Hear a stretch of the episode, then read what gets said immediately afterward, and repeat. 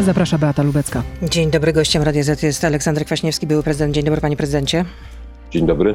Choć to nie jest dobry dzień, trzeba powiedzieć, bo Władimir Putin potwierdził de facto rozbiór e, Ukrainy, podpisał e, porozumienia o wzajemnej pomocy z przywódcami e, samozwańczych republik ludowych Ługańskiej i Donieckiej, no i uznając separatystyczne regiony Ukrainy za niepodległe. Czy świat wydaje się jednak nieco zaskoczony, a czy powinien?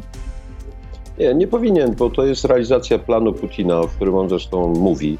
Jeżeli ktoś słuchał wczorajszego wystąpienia, które było wyjątkowe. Ja... Zdumiewające, bardzo agresywne. Tak, agresywne, bezczelne, no coś niebywałego. No z tupetem. Tak, nie, no, ja nazywam to wprost, no bezczelne. I, I jemu chodzi o to, żeby Ukraina, cała Ukraina, podkreślam, cała Ukraina była w rosyjskiej strefie wpływów. On mówi o tym, że Ukraińcy nie są narodem, on mówi o tym, że Ukraina nie ma tradycji państwowości i tak dalej, i to jest y, jakby kolejny krok. Zajął Krym, w tej chwili zajmuje Donieck i Ługańsk, w którym już był, bo przecież Donieck i Ługańsk y, to, to, to nie były od 2014 y, roku części administrowane przez, przez Ukrainę. I myślę, że niestety, niestety trzeba spodziewać się kolejnych kroków. Ale co to znaczy, że będą kolejne kroki? Bo tydzień temu mówił pan, nie będzie wojny. A co by pan powiedział dziś? Co pan powie dziś? Bym powiedział, że też wojny w rozumieniu takiego ataku mm, wojskowego, militarnego y, nie będzie, dlatego że to byłoby zbyt kosztowne i zbyt ryzykowne, bo Ukraińcy będą stawiać opór. Natomiast będzie trwało wyniszczanie Ukrainy. Będzie trwała taka y, stała destabilizacja, która powoduje, że gospodarka się nie może rozwijać, że inwestorów brakuje. No to, teraz że ludzie y, Ukraina traci, jak się szacuje, 2-3 miliardy miesięcznie dolarów. Dokładnie, więc y, będą ludzie wyjeżdżać, będą szukać swoich szans za granicą i tak dalej, więc to jest taka y, gra na wyniszczenie, cyniczna, y, bezwzględna i, i powiem szczerze, ja jestem po, po, po szczególnie tym wystąpieniu Putina wczoraj, no, niezwykle zasmucony, dlatego że moim zdaniem w jego głowie po prostu są chore koncepcje. To no to znaczy, można zapytać, to czy to jest racjonalny polityk, czy to jest jednak szaleniec?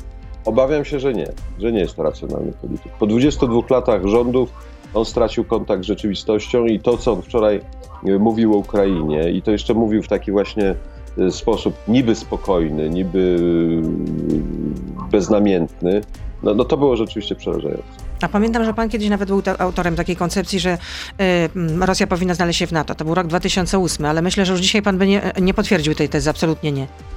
Wie pan, wie pani, Rosja, ro, rozmowa o Rosji NATO była możliwa pod koniec y, y, prezydentury Jelcyna i na początku prezydentury Putina, y, kiedy jeszcze ta Rosja była, była inna. Oni przez te lata po pierwsze obrazili się na Zachód, w jakimś sensie uznali, że ten Zachód ma własne kłopoty i nie ma co z nim się wiązać, a z drugiej strony no, zaczęli traktować y, swoich najbliższych sąsiadów, najbliższych partnerów z y, pogardą, którą widzieliśmy w 2008 roku w Gruzji, w 2014 na Krymie, a, a teraz w 2022 roku mm, przy tej decyzji dotyczącej Donbasu i, i Ługańska. Więc y, Rosja nie. Natomiast ja uważam, że odpowiedź Zachodu w tej chwili, choć oczywiście ona by rodziła kolejne napięcia, byłaby ryzykowna, to nie ma dwóch zdań, to jest przyjęcie Ukrainy do NATO. Teraz właśnie? Ukrainy, już teraz? Już teraz właśnie, teraz, tak. Dokładnie teraz. Tej Ukrainy okrojonej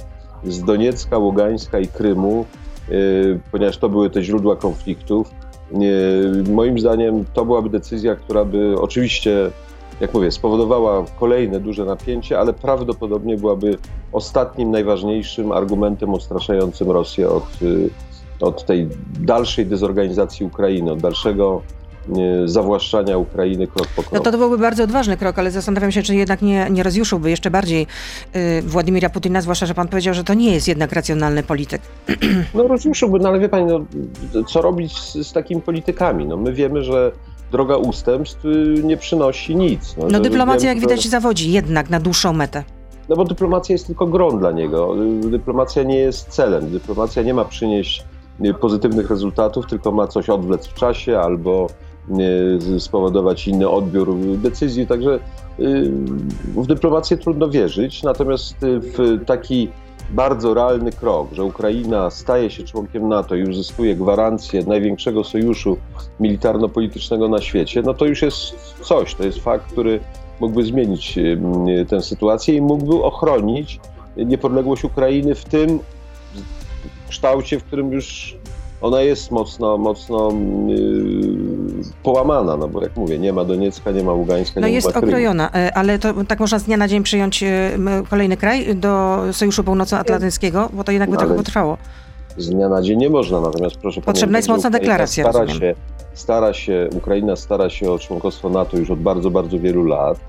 Ukraina jest w różnych projektach natowskich i te, w tej chwili chodzi o wolę polityczną, bo jak ja słyszę, że e, co Państwo przed chwilą powiedzieli w wiadomościach, że będą wprowadzone sankcje, będą wprowadzone, nie są już wprowadzane i tak dalej, no to, to do tego Rosjanie już się przyzwyczaili. To jest y, dla nich ym, y, nawet może trochę bolesny, ale, ale niewielki argument. Natomiast fakt, że uznajemy, że obrona niepodległości, suwerenności dużego państwa i dużego narodu, jakim jest Ukraina, możliwa jest tylko przez y, gwarancje natowskie, no to to byłoby wydarzenie, to byłoby coś, co moim zdaniem nie, mogłoby, mogłoby y, ostudzić y, te pomysły rosyjskie.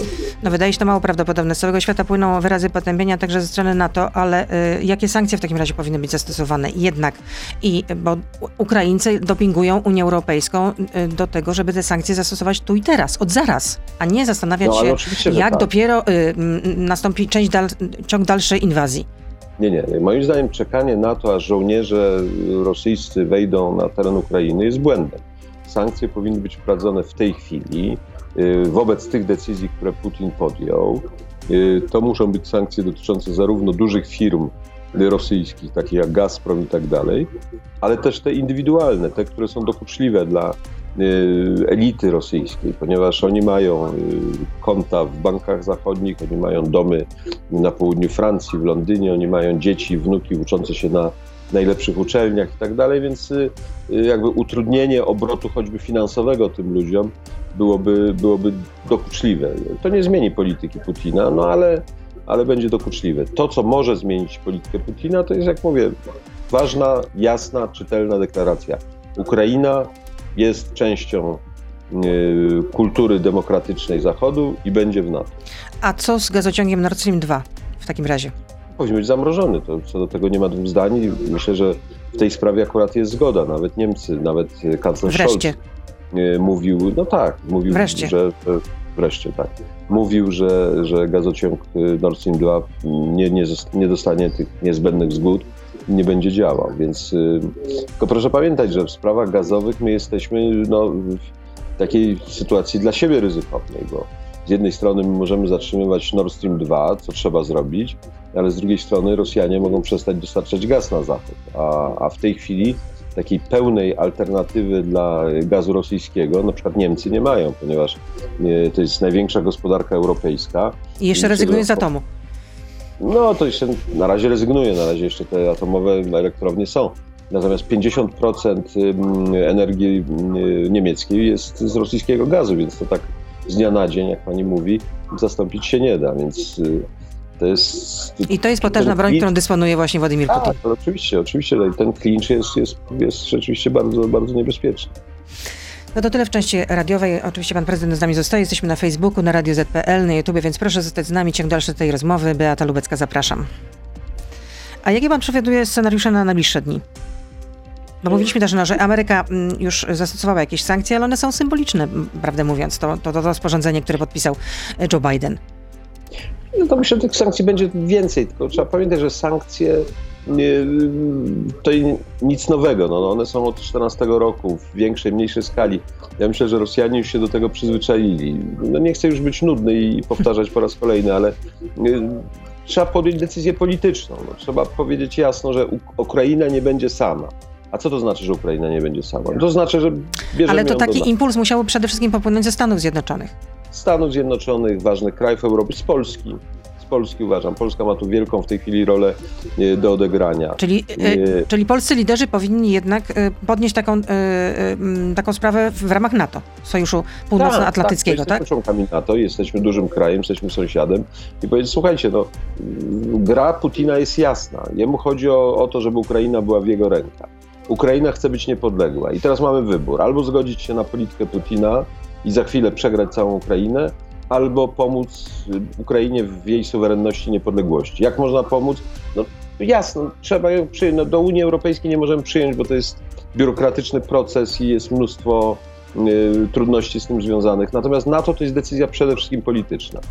Y, I uważam, i, i, mało tego, nie nowa, bo o tym mówimy już 30 lat. No. Ja sam pamiętam rozmowy, w których uczestniczyłem, kiedy Kuczma apelował do NATO, żeby Ukraina była przyjęta. No to była końcówka lat 90., więc dużo czasu minęło.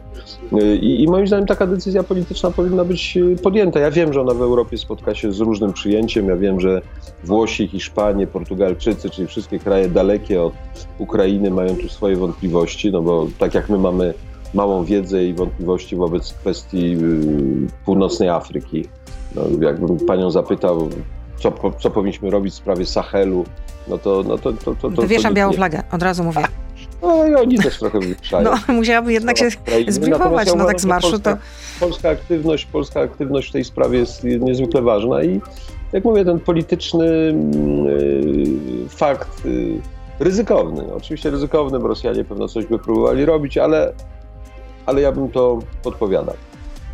No mnie szczerze mówiąc zmroziła ta informacja, że Stany e, Zjednoczone przekazały e, komisarzowi ONZ do spraw praw człowieka taką informację, że Rosja ma listę Ukraińców, e, których po ataku na Ukrainę trzeba będzie albo zabić, albo wysłać do łagrów. No, po prostu zmroziła mnie ta informacja potwornie. No wie pani, ale jeżeli ktoś, a na pewno po stronie rosyjskiej takie przygotowania, nie mówię, że one wejdą w życie, ale przygotowania trwają, E, myśli o okupacji e, Ukrainy, e, to po pierwsze, trzeba tam wysłać około pół miliona, to jest bardzo duży kraj. To, to, to nie jest Czeczenia, to nie jest Abchazja, Osetia, to jest, to jest wielki kraj. Większy od Polski i w sensie geograficznym, w sensie ludnościowym. Czyli tam trzeba wysłać około pół miliona wojskowych i policjantów, żeby na stałe jakby pilnowali tego okupowanego terytorium. Pół miliona. E, druga rzecz, oczywiście trzeba mm, pacyfikować te e, osoby, te grupy, które mogłyby działać przeciwko. Więc oczywiście takie listy powstają. Tylko ja sobie tego ciągle nie wyobrażam. Myślę, że akurat to jest scenariusz ten ostatni, który Putin rozpatruje, dlatego że działanie wobec Ukraińców tego typu byłoby niezwykle kosztowne. Ono by było związane z tym, że Ukraina ma swój, będzie miała swój ruch oporu, partyzantów, pewno zostanie wznowiona działalność UPA, no, bo to jest taki symbol dla Ukraińców niezwykle ważny, jednoczący i tak dalej. Nie, nie sądzę, żeby, żeby Putin chciał to robić, albo jeżeli to zrobi, to w ostatniej kolejności. Natomiast y, też proszę pamiętać, że jego retoryka, którą słyszeliśmy wczoraj, mówi o tym, że no to wszystko są bracia Słowianie Czyli ta wojna z Ukrainą, ta taka otwarta wojna, strzelanie, to byłaby do braci.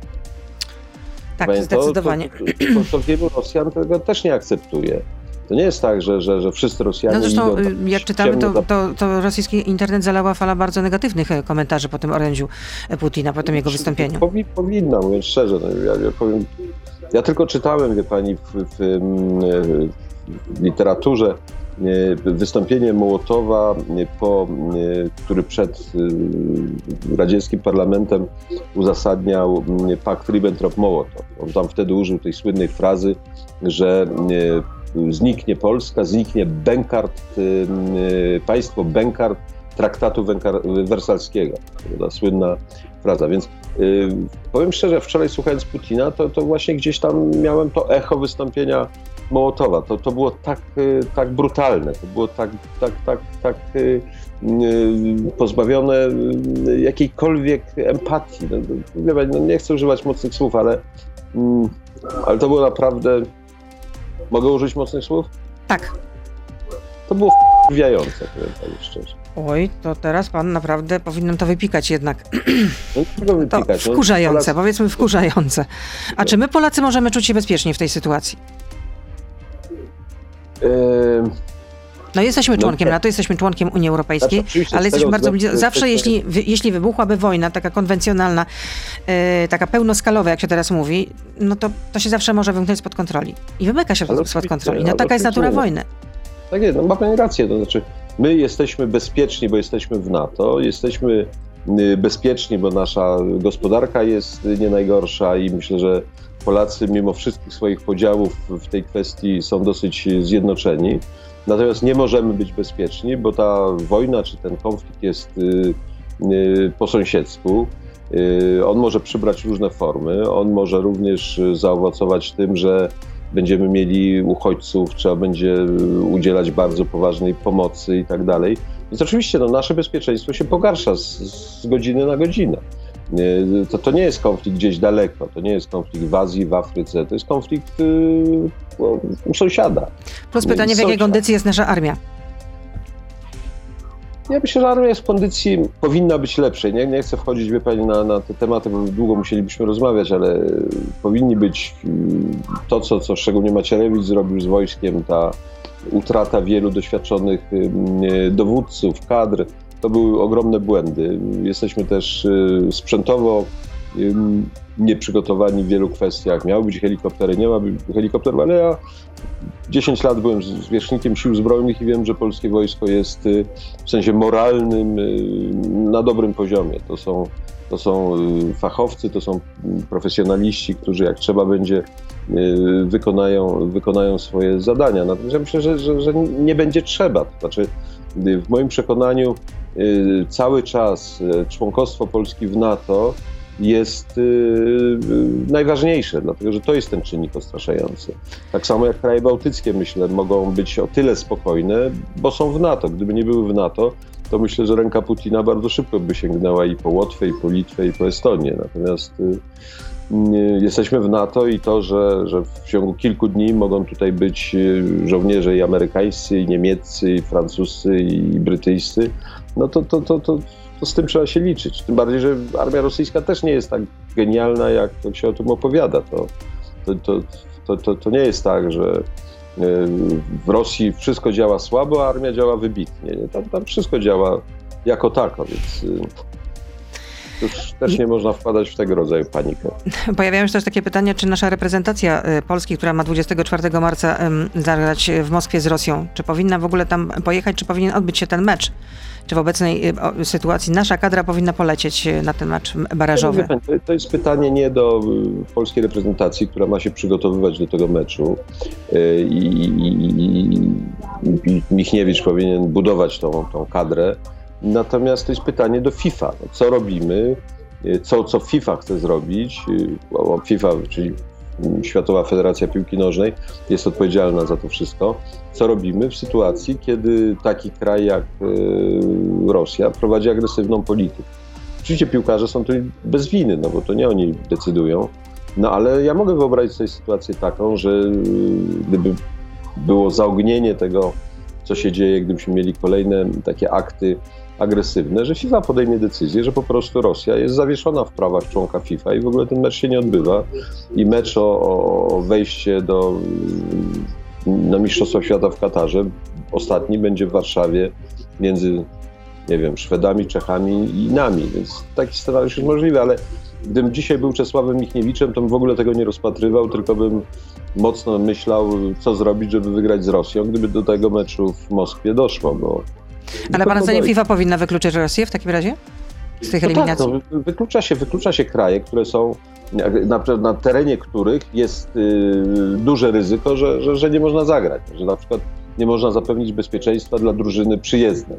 A proszę pamiętać, że akurat y, polska reprezentacja, czy Polska w ogóle, y, no może się spotkać z, z y, taką potężną, nawet werbalną agresywnością ze strony Rosji. Znaczy, na pewno dzisiaj Moskwa to nie jest y, miły teren do, do, do, do, rozgrywania do rozgrywania meczów, bo propaganda Putina jest też antypolska. Zresztą wczoraj nawet tam fragmentami słyszeliśmy.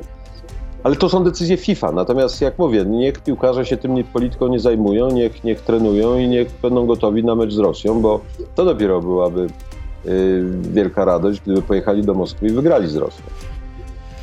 Chciałam jeszcze zapytać, y, co zrobią Chiny, bo y, no, też chyba przymierzają się z kolei do zajęcia Tajwanu. Taka może być trochę No symetryczna jest sytuacja. bardzo- tak, tak. To jest, to jest moim zdaniem jeden z bardzo niebezpiecznych elementów tej całej układanki, dlatego że w tej kwestii Ukraina i Tajwan, Chiny i Rosja mówią mniej więcej tym samym głosem, znaczy używają tych samych argumentów, że to jest jednoczenie historycznych terytoriów i tak dalej, i tak dalej. I ja myślę, że mm, e, nie sądzę, nie wiem, no może i coś takiego jest, ale, ale ja, ja nie, nie mam żadnych informacji, że między Chińczykami a e, Rosjanami jest pewna taka cicha umowa, że no, rozumiemy się w tej sprawie. I tylko oczywiście jest gra polegająca na tym, że jeżeli e, Putin pójdzie dalej w sprawach Ukrainy, świat będzie się zajmował Ukrainą, no to to jest wtedy dobry czas dla Chińczyków, żeby zająć się Tajwanem, no bo będzie mniej uwagi skupionej na Tajwanie. I odwrotnie, pewno Putin myśli sobie tak, że gdyby Chińczycy poszli dalej w sprawie Tajwanu, no to świat zajmie się Tajwanem i wtedy można coś więcej zrobić y, na Ukrainie. Ale interesy y, w tych kwestiach chińskie i rosyjskie są zbieżne niestety i to jest, to jest kolejne wielkie ryzyko. Pan jest teraz w Izraelu, czy tam się rozmawia y, o tym, co się dzieje na Ukrainie? Tak, oczywiście. No, Trudno nie rozmawiać. gorący. Trudno nie rozmawiać. Proszę pamiętać, że e, do Izraela przez ostatnich 10, 30 lat przyjechało milion e, ludzi z dawnego Związku Radzieckiego. Bardzo wielu z nich z Ukrainy. e, z No teraz też y, y, Ukraińcy pocho- pochodzenia żydowskiego są ewakuowani, czy ewakuują się z Ukrainy, też o tym czytamy. No właśnie.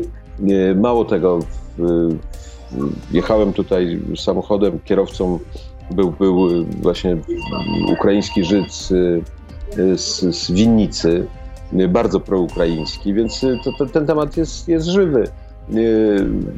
Jest dyskusja na przykład w Izraelu. Ktoś do pana dzwoni chyba, zdaje się, recepcja. No, dzwoni już, już po mnie zmuszają do kolejnego punktu programu, no ale, ale Okej, dobrze, ale jeszcze chwilę porozmawiamy.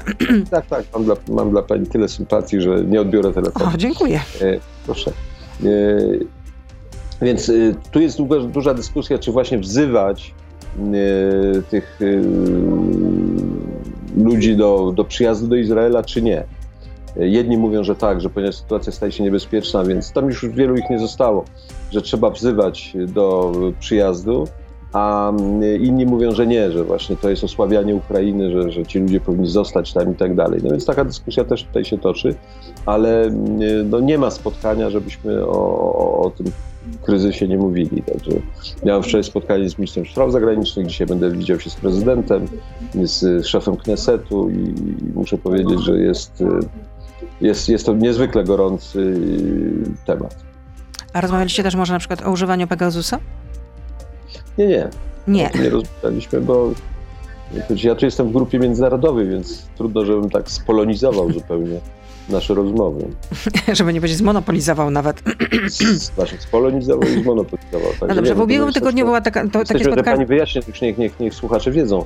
Y, My tu jesteśmy jako y, Rada y, tworząca Centrum Upamiętnienia Zbrodni w Bamimiarze, Holokaustu, gdzie zginęło przez w pierwszych dniach wojny ponad 30 tysięcy ludzi zostało zastrzelonych i, i, i- w tych y, dołach tego Babiego Jaru pochowanych, a, a później w kolejnych latach ta liczba ofiar doszła do ponad 100 tysięcy.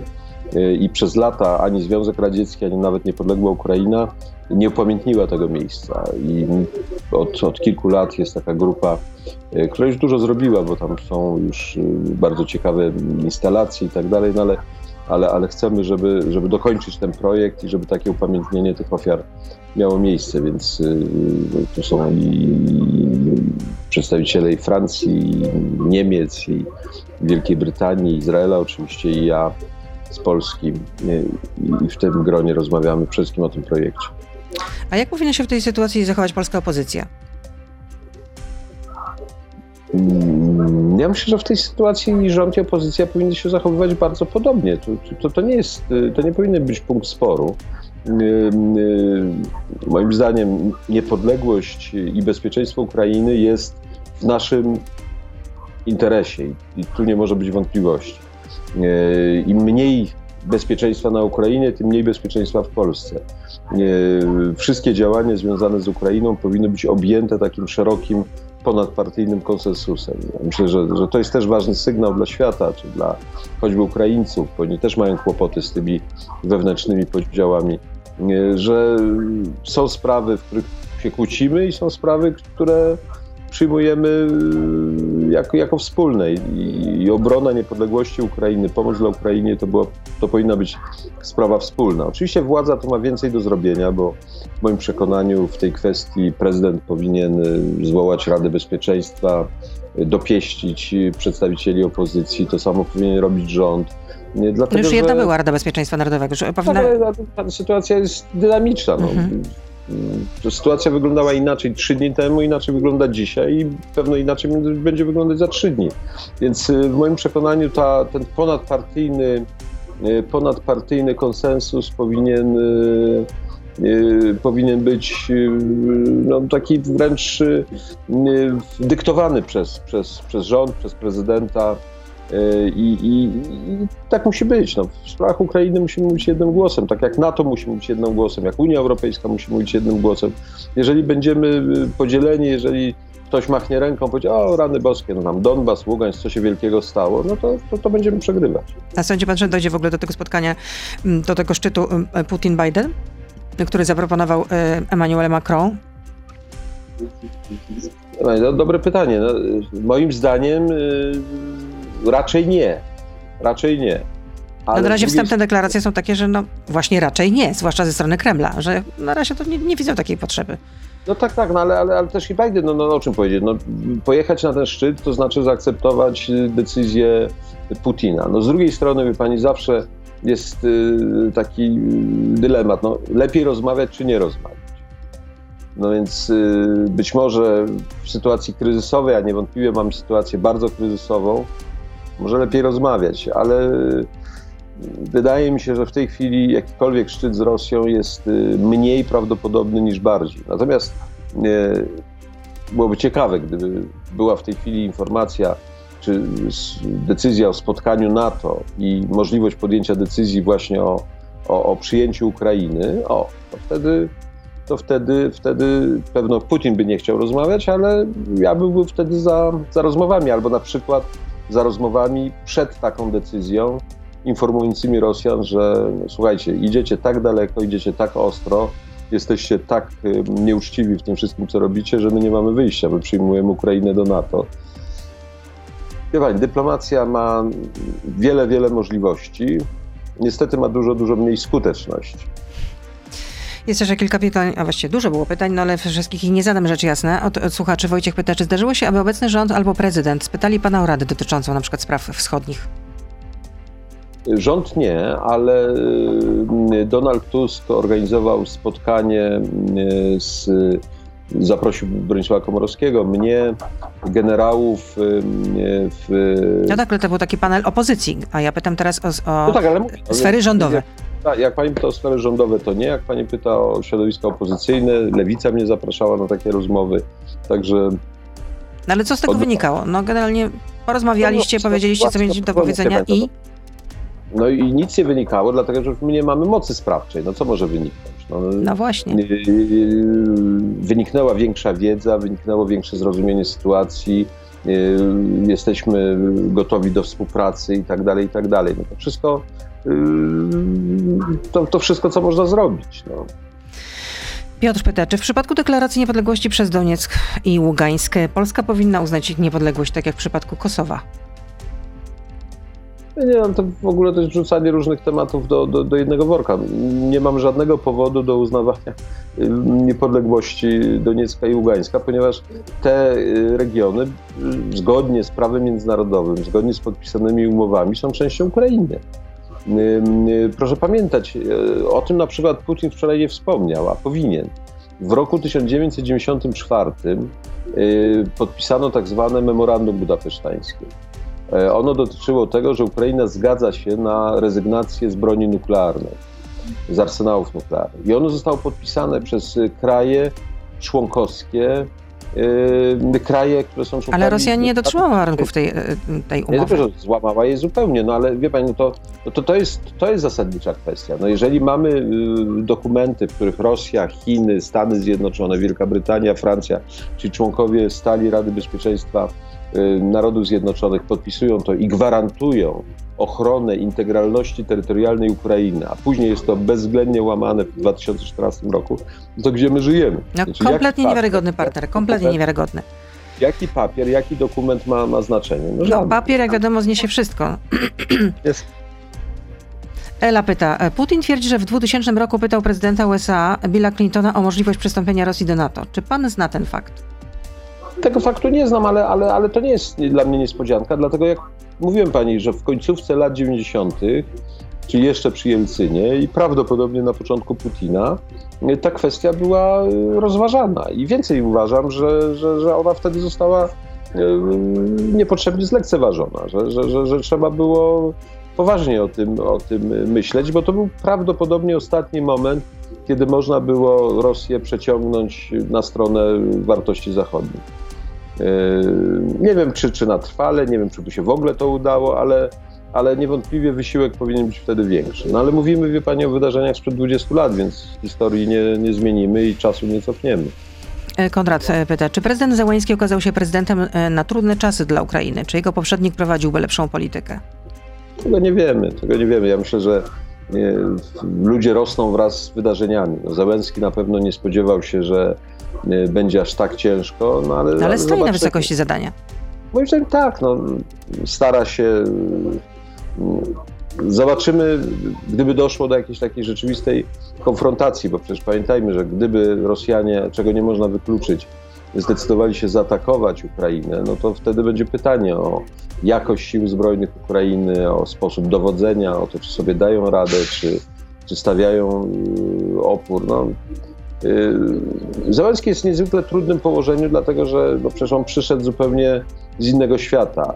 On tym prezydentem jest trochę ponad dwa lata. Yy, gdyby dzisiaj na czele Ukrainy stał niezwykle doświadczony polityk, też miałby ciężko. A co dopiero powiedzieć o, o młodym człowieku, który to, to, doświadczenie dopiero zbiera. Ale jak mówię, yy, wielkie postaci rosną wraz ze swoimi czasami. Te czasy są trudne, więc ja wierzę w to, że Zełenski sprosta i że pokaże że e, w tym prawdziwym show, ponieważ on był mistrzem tego show na estradzie, ale w tym prawdziwym show politycznym, historycznym będzie również wielki. Łukasz pyta, jak pan prezydent ocenia kondycję obecnej lewicy pod przywództwem Włodzimierza Czerzastego? Bo lewica w sondażach jest blisko progu wyborczego. No ja mam nadzieję, że ten najtrudniejszy okres minął, to znaczy to, to, to, to ten mocno przeterminowany poród jak powiem, nowej lewicy, bo to się miało stać zaraz po wyborach, a później przez COVID i tak dalej trwało to dłużej, ale że to już jest zakończone. No i teraz mam nadzieję, że poprzez aktywność, taką aktywność też mniej widoczną, e, czyli gdzieś tam w terenie i tak dalej, ta pozycja będzie się odbudowywać, bo to, że lewica cieszy się poparciem tam 6, 7 czy 8%. Oczywiście dla mnie to jest grubo poniżej moich, moich oczekiwań. No ale życzę Biedroniowi, życzę Czarzastemu, życzę Zandbergowi, żeby, e, żeby wyszli z tego, ale to, ale to wymaga ciężkiej pracy.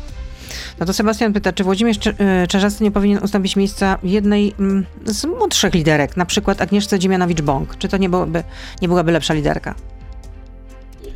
no, nie chcę mi się wchodzić w takie personalne kwestie. Ja myślę, że y, Włodek Czarzasty ma tą świadomość, że, że jego czas ma swój y, też kres, ale czy to ma być dziś, czy to ma być po wyborach, kiedy to ma być, to, tego nie wiem. Ale natomiast cieszę się, że w ogóle takie postaci jak, jak, jak te panie, o których słuchacz mówi, są, bo moim zdaniem to jest w tej chwili najsilniejsza broń lewicy dobrze wykształcone, niezwykle energiczne, niezwykle e, twarde e, kobiety, które, które nadają lewicy, moim zdaniem, taki bardzo czytelny, czytelny wizerunek. Kolejne pytanie. Czy słowa jest wyjątkowo mściwy, rudy i mściwy? Dzisiaj by pan złagodził, czy jednak zaostrzył? No, pani, po pierwsze, to nie, są, to nie były moje słowa. One zostały z tych taśm podsłuchiwanych przypisane mnie, a, a, to mówił kto inny. To kto Więc, to mówił? No, człowiek, który siedział po mojej prawej ręce. No, chce pani nazwisko? No nie powiem nazwiska, bo nie mam powodu, mm, nie polityk w każdym razie. Ale dotyczyły one Donalda Tuska. Tak, ale dotyczyły Donalda Tuska, no ale to nie były moje słowa, które później tak w takim powszechnym odbiorze zostały, zostały mi przypisane. Natomiast y, y, Donald Tusk jest y, doświadczonym, poważnym politykiem. Podjął się podjął się y, bardzo trudnego zadania, czyli y, jednoczenia opozycji, odbudowy pozycji Platformy Obywatelskiej. Częściowo mu się to udało, bo Platforma jest niewątpliwie lepiej dzisiaj oceniana niżeli rok temu. No i ja mu życzę powodzenia. Oczywiście znamy się, rozmawiamy, doceniam jego i talenty, i doświadczenie i życzę mu wszystkiego najlepszego. No i jeszcze jedno pytanie. Dlaczego w latach komunizmu nie wspierał pan opozycji demokratycznej? Nie, o których latach mówimy? 80. No, lata, tak tu jest napisane lata komunizmu. No wtedy, kiedy pan już w, wchodził w dorosłość, tak można chyba powiedzieć. Wie pan, szedłem inną drogą. No, byłem, byłem y, członkiem partii, później byłem we władzach. Starałem się ten system, jaki był, zmieniać, demokratyzować. Wie pani, pewne przypadki powodują, że, że ludzie znajdują się po tej czy innej stronie, natomiast ja sobie nie mam nic do wyrzucenia. Zajmowałem się, jak prowadziłem dwie gazety, które w moim przekonaniu, gdyby ktoś dzisiaj je czytał, uznałby za, za całkiem otwarte, sensowne. Wtedy tego słowa się może tak nie używało, ale, ale, ale liberalne. To była e, ITD, Tygodnik Studencki, później Sztandar Młodych. E, jako minister sportu starałem się, żeby e, polscy sportowcy mieli dobre warunki do przygotowań zdobywali medale. I zdobywaliśmy tych medali więcej niż, niż, niż dzisiaj. Później byłem przy okrągłym stole i też starałem się, żebyśmy doszli do porozumienia i system polityczny w Polsce się zmieniał. No więc ja myślę, że byli potrzebni ludzie otwarci po jednej i po drugiej stronie i na szczęście na przełomie lat 80., 90. spotkaliśmy się razem. E, I to dało ten efekt, że ustrój w Polsce zmienił się pokojowo, że e, jesteśmy dzisiaj w Unii, jesteśmy w NATO. Ale jak mówię, no czasu nie, nie da się cofnąć, więc tak, takie rozważania mnie trochę, mówiąc szczerze, mało interesują. Ale rozumiem, nie żałuje pan swoich wyborów. Nie, nie, nie. Mało tego powiem dosyć y, jasno, że, że z niektórych swoich decyzji, działań właśnie w tych latach 80. jestem, jestem wręcz dumny.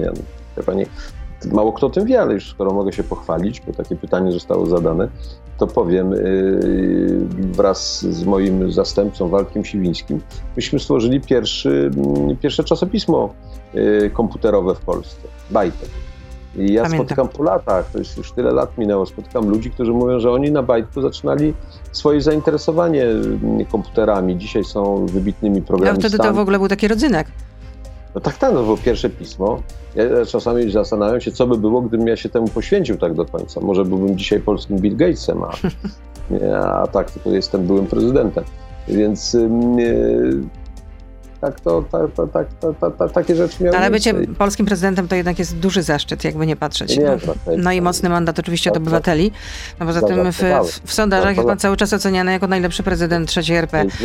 No i jeszcze na koniec pogratuluję 43. rocznica y, ślubu państwa Kwaśniewskiej. Tylko proszę powiedzieć, jak to się robi. 43 lata w małżeństwie, pożycia małżeńskiego. No gratulacje. To jak to się robi? Miłość, cierpliwość, wspólne pasje, to jest bardzo ważne, żeby ze sobą się nie nudzić. I też coś, co życzę wszystkim parom, nawet tym, które, które pobrały się nie tak dawno. E, do miłości trzeba dołożyć coś, co później staje się takim najważniejszym elementem przyjaźń. E, jeżeli po latach e, można powiedzieć, że największym Twoim przyjacielem jest Twoja żona czy Twój mąż. Czy partner życiowy, partnerka? Partner, że tak, tak, już nie mówię o formalnych kwestiach, ale to to jest y, największy sukces. To jest, y, to jest właściwie taka prawdziwa, prawdziwa y, podstawa, żeby być ze sobą długo i żeby czerpać z tego radość. Natomiast rzeczywiście i są kłopoty, i są kryzysy, i są choroby, to wszystko, to wszystko jest, Życie. ale, ale to jest życie właśnie. Ale to można pokonać, jeśli jest silna miłość, która przeradza się później w taką dojrzałą, mądrą przyjaźń. Dziękuję panie prezydencie za to spotkanie. Aleksander Kwaśniewski, były prezydent, był z nami. No i proszę tam uważać na siebie też. No i zdrowia życzę nieustająco oczywiście. No i miejmy, nadzieję, że ta sytuacja mm, na Ukrainie no, nie przerodzi się w jeszcze coś y, bardziej dramatycznego. Miejmy To nadzieję. nadzieję trzeba mieć, ale, ale też trzeba patrzeć realistycznie. Z, tego może być jeszcze mnóstwo nieszczęść. Niestety tak. Dziękuję bardzo. Do usłyszenia, do zobaczenia, kłaniam się. To był gość Radia Z. Słuchaj codziennie w Radio Z i na player radioz.pl.